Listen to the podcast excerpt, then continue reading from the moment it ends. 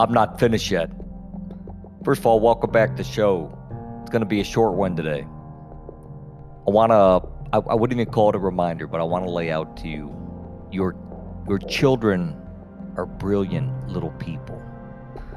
Your children are full of things that we take for granted.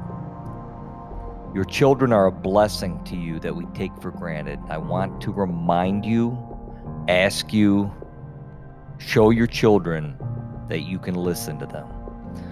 We have the answers for them all the time, and that's part of our job. But part of what gets lost in that job sometimes is that we overemphasize how valuable our insight is, and we don't give them a real voice. Let's change that by becoming a good listener. I didn't say let them give you directions, and I didn't say let them dictate your life or let alone their life. They're children for a reason.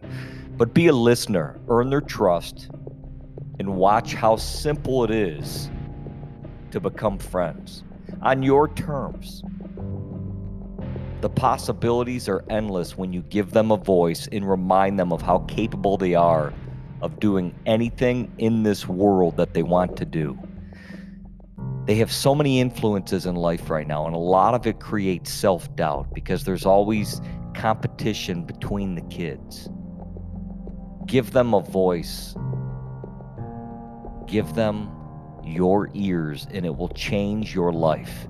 It will change their life. It will build trust, long term trust, and it will create a friend that you can have forever by just giving them an opportunity to speak. Ask them in detail about what it is that they want to do someday. Don't tell them what you feel they should do or what you think they'd be good at. Find out their passions and give them that opportunity. And give them a hug and then tell them you love them and continue this journey through life because it's an amazing journey. Until next time, I'm not finished yet.